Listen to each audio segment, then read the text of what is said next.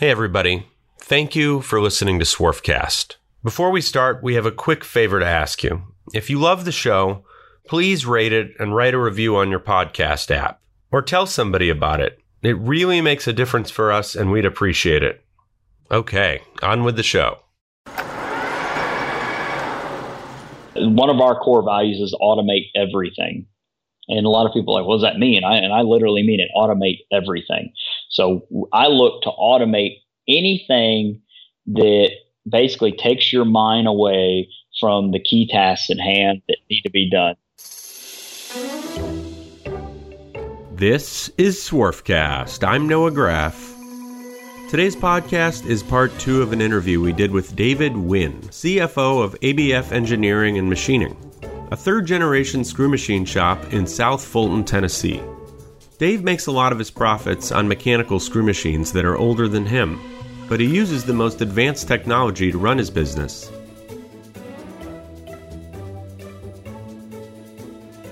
Looking for a screw machine, rotary transfer machine, or CNC machine? Graff Pinkert's got you covered.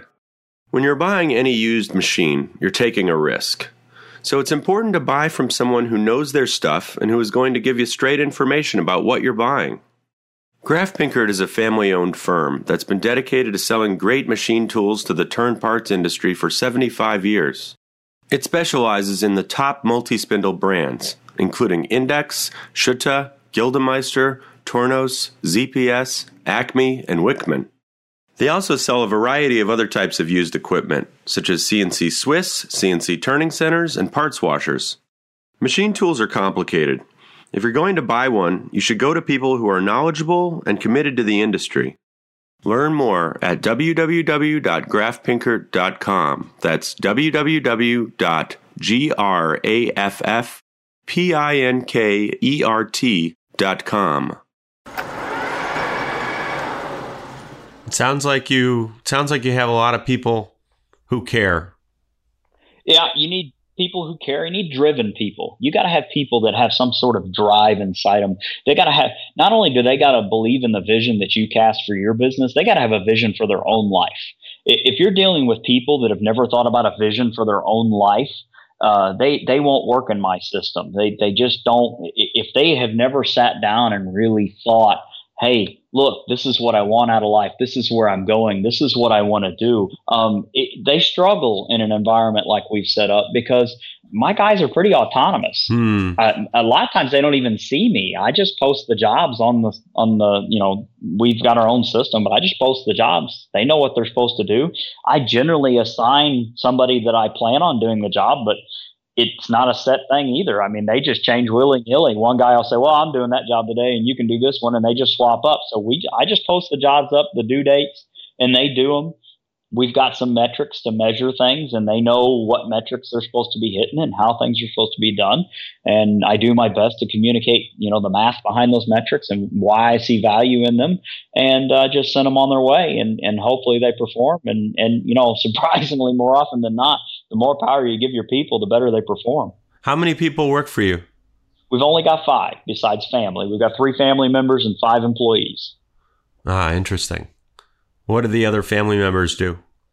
Uh, my wife does quality, and uh, I manage the finances. And then my dad really doesn't do anything anymore. He's a full time programmer. He writes software for us full time, and uh, you know, right now, my vision for myself is to transition to that role as well, where I'm writing software full time, and then you know, my lead guy's running the shop, and I don't really have that much to do with the day to day. What do you mean? What do you mean writing writing software? Uh, he writes software for us internally, full time. You know, we try to automate as much as possible via software. Every every, uh, in my opinion, most companies are heavily weighted in the office. Um, there's too many office employees. We only have two. And uh, you know, my ultimate goal is to have none. I don't know if that'll ever happen, but oh, so you, so you are replacing yourself, like what we were talking about before. Yes, yes. And I don't know. I've set myself this crazy goal, and and and if I say it on a podcast, then I guess I have to meet it. but I I don't know if I'm going to hit it. But I've set this crazy goal to basically have eliminated myself by the end of this year, where I don't have to be part of the day to day. I know that I'm still, even if I hit the goals that I've set for myself this year, I'm still going to have to be there at about one to one and a half days a week. But I'm shooting to be I still be there in the office um, to solve problems and stuff, but to be off day to day management of the business entirely by the end of this year and totally on working on the future of the business. Right, right. You can work on growing it, but you can, it can be sort of living without you. Yeah, yeah, that's right. Yeah, you know, like we talked about before earlier, is that um, the way I look at it is that if I could step off the face of the earth for 30 days and come back and it's like I never left. That's perfection, you know, and I, I, actually would like to see more than that. But right now I'd like to be able to just, you know, do that where I step off the face of the earth for 30 days. I don't even think about the place and then come back and things are still running smooth and it's like I was there the whole time. Wow. And you've developed this system just based on various education you've had, podcasts you've listened to, books you've read. I mean, you you haven't had like um, a coach or a consultant come in? Uh, no, it's just the culmination of, you know, my life, things I've read. I read a lot of books. I'm an avid reader. I've listened to a lot of podcasts. I have several podcasts that I'm a weekly listener of. Swarfcast. yep, the Swarfcasts. Uh, and, um, you know, there's a lot of uh, a lot of good information out there. And there's a lot of ways to better yourself. Audible, which I've never actually listened to Audible book, but I have a lot of friends that do. Uh, I tend to read the books and then listen to podcasts, and I may have to give Audible a shot one of these days. Yeah, I can give you some good recommendations. I'm sure. Yeah, it's it's amazing what it's able. You know how much you can sponge up in the car.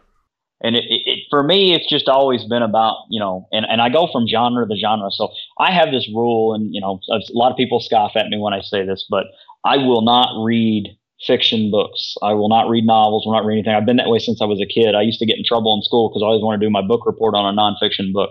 And so I have to read something. It's got to be a biography, a business book. I mean, I'll even read manuals. I love reading the manuals to the machines and stuff. I mean, that that's what I get into. And I don't like I feel like I'm wasting my time when I'm reading like a novel or a storybook. It doesn't work for me.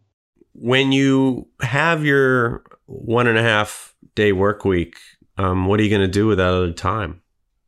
Well, like I said before, my ultimate goal is to move into full, um, you know, I say software development, but basically, uh, I'm going to spend about half my time working on um, customer relations, um, building the partnerships with our customers.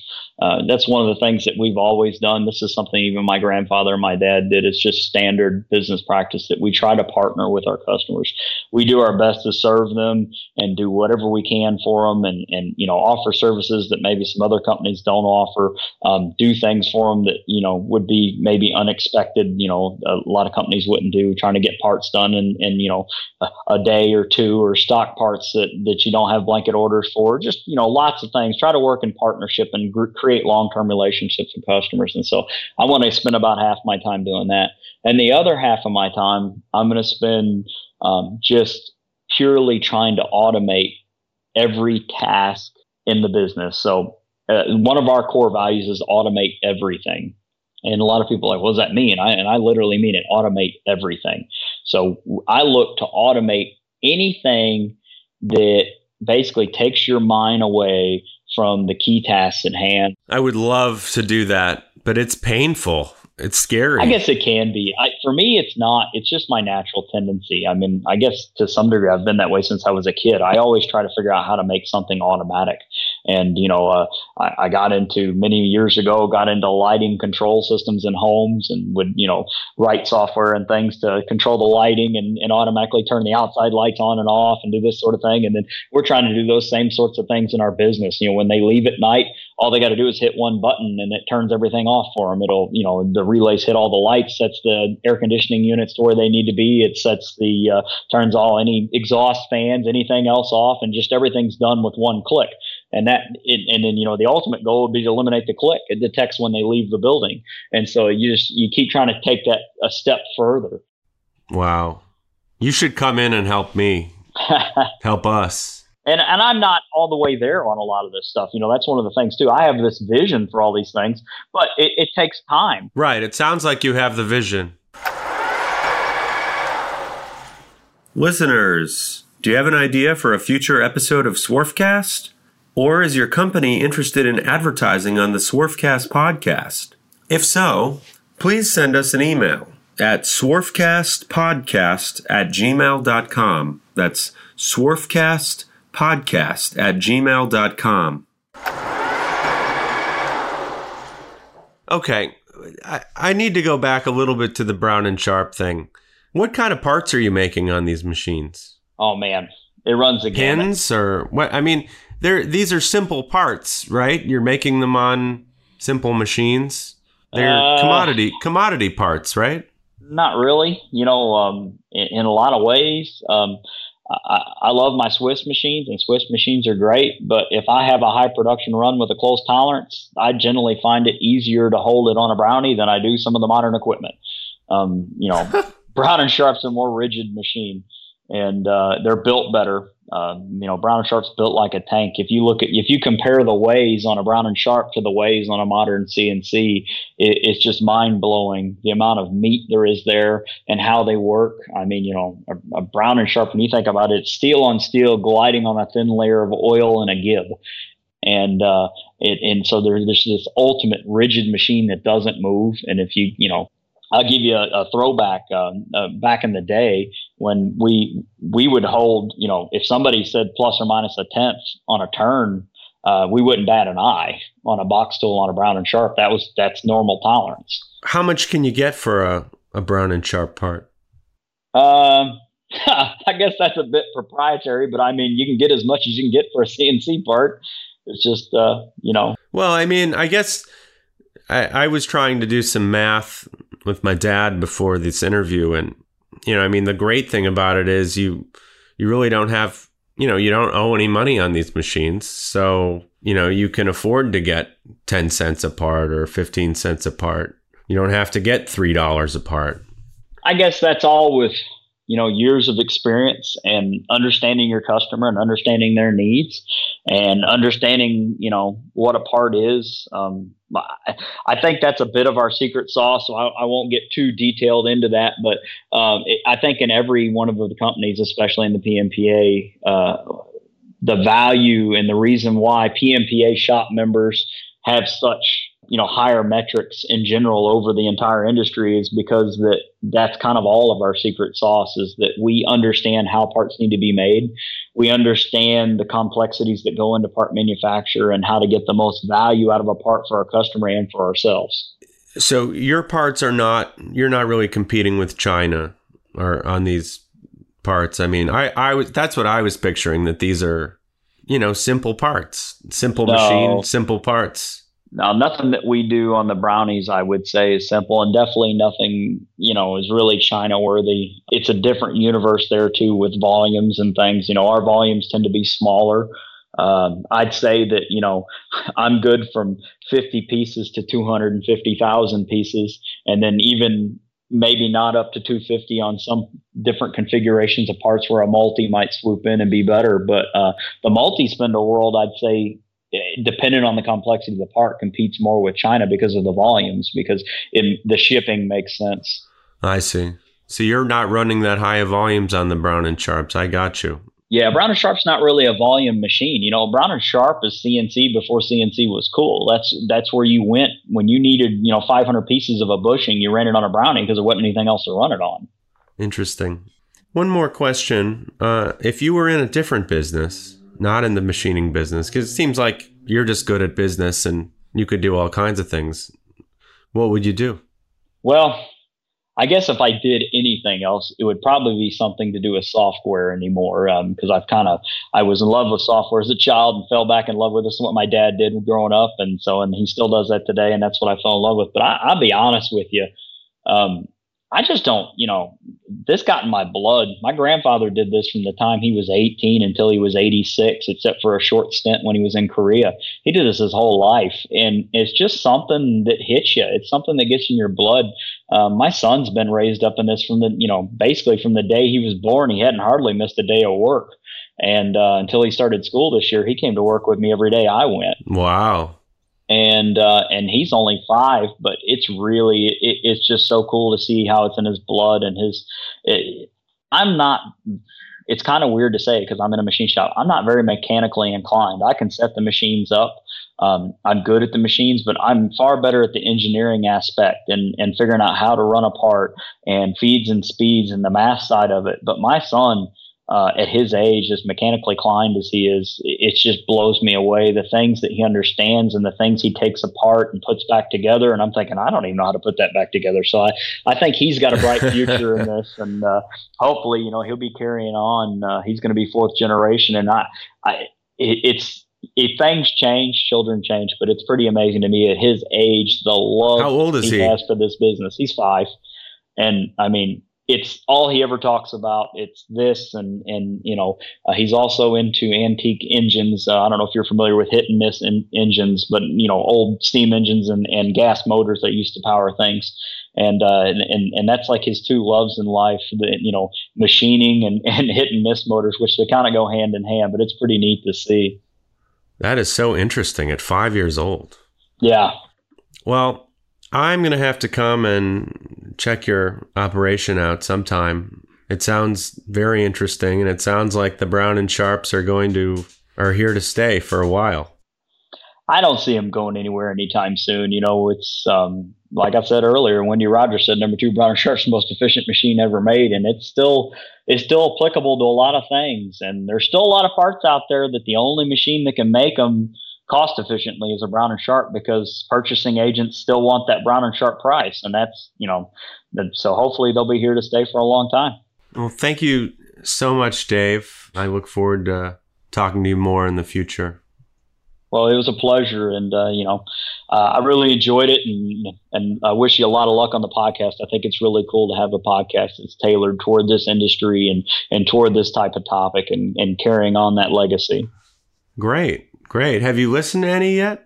So I'm gonna have to. I had never even heard of the podcast until you talked to me about it in Vegas. So I I'll have to fess up. I had never even heard of it, and I haven't I haven't listened to him yet. I was actually gonna pull one up this morning and uh, and listen to it on my way down to to the plater where I was heading, but uh, I didn't get a chance to. I had some other things happening and had to do some work on the way drive on the drive down. But uh, I'll send you a few recommendations. Yeah, send me a couple of recommendations. I would like to you know listen to it and then and then you know try to drive it on because I think it's neat to have something out there that, that is tailored toward this industry. And I'm going to recommend it to my guys on the floor as something to listen to and, and, and pick up some of those interviews. Cause I, we need more people talking about this industry and bringing people to this industry because it's a great industry. It's highly technological.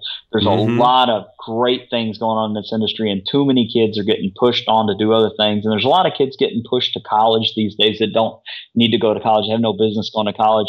They need to go to a tech school. They're going to make more money. I have a lot of friends that graduated with me that make less money than my machinists and, you know, got higher level degrees and they should have went to tech school and could be being a machinist. Well, if you could go back, would you have gone the same path, going getting your MBA? You know, you know what's funny is that I, I say I would now because the experience for me, I think uh, it helped formulate more of my business mind and helping me move forward with the things that I'm doing in business. But so I think the education was a benefit to me, but I actually went kicking and screaming. My dad forced me to go to college. I didn't want to go. Interesting. I was going to work in the business originally, and then he sent me to college, and that's when I got on the CFA path. I actually kind of it pulled me away from the business for a while because I, I became a member of the Financial Management Association. Well, why did you want to do that? You just thought, oh, money, good. Uh it's it's in my blood, so that's what I was talking about earlier. I'm kind of a math nerd, and um, I'm big into numbers, and then I had got into that and fell in love with that as far as um, you know understanding the mechanics of where the value comes in a company and understanding what creates value and and and how value is determined and all that. And and that fascinated me and that fits it, it's kind of funny because that same mindset fits into what I do now with engineering jobs and quoting is that I'm doing the same thing it's instead of valuing a company, I'm valuing a part. So I'm determining what the value of a part is, and so it's it's kind of the same thing. And so I, I guess it's it's it's my first love, and it still is. It's just it's kind of been flipped around into a different thing. Interesting. So yeah, I've always been interested into math and, and business. You know, as a kid, um, in third grade, my teacher asked me what I wanted to be when I grew up, and I said a millionaire. And she said, "Well, how are you going to be a millionaire?" I said, "I don't know." And she goes, Well, you got to have a plan. You got to know what you're going to do. And I said, I just know that's what I want to do. I said, I like business. I'll be a millionaire. And that's all, you know, that's all I want to do.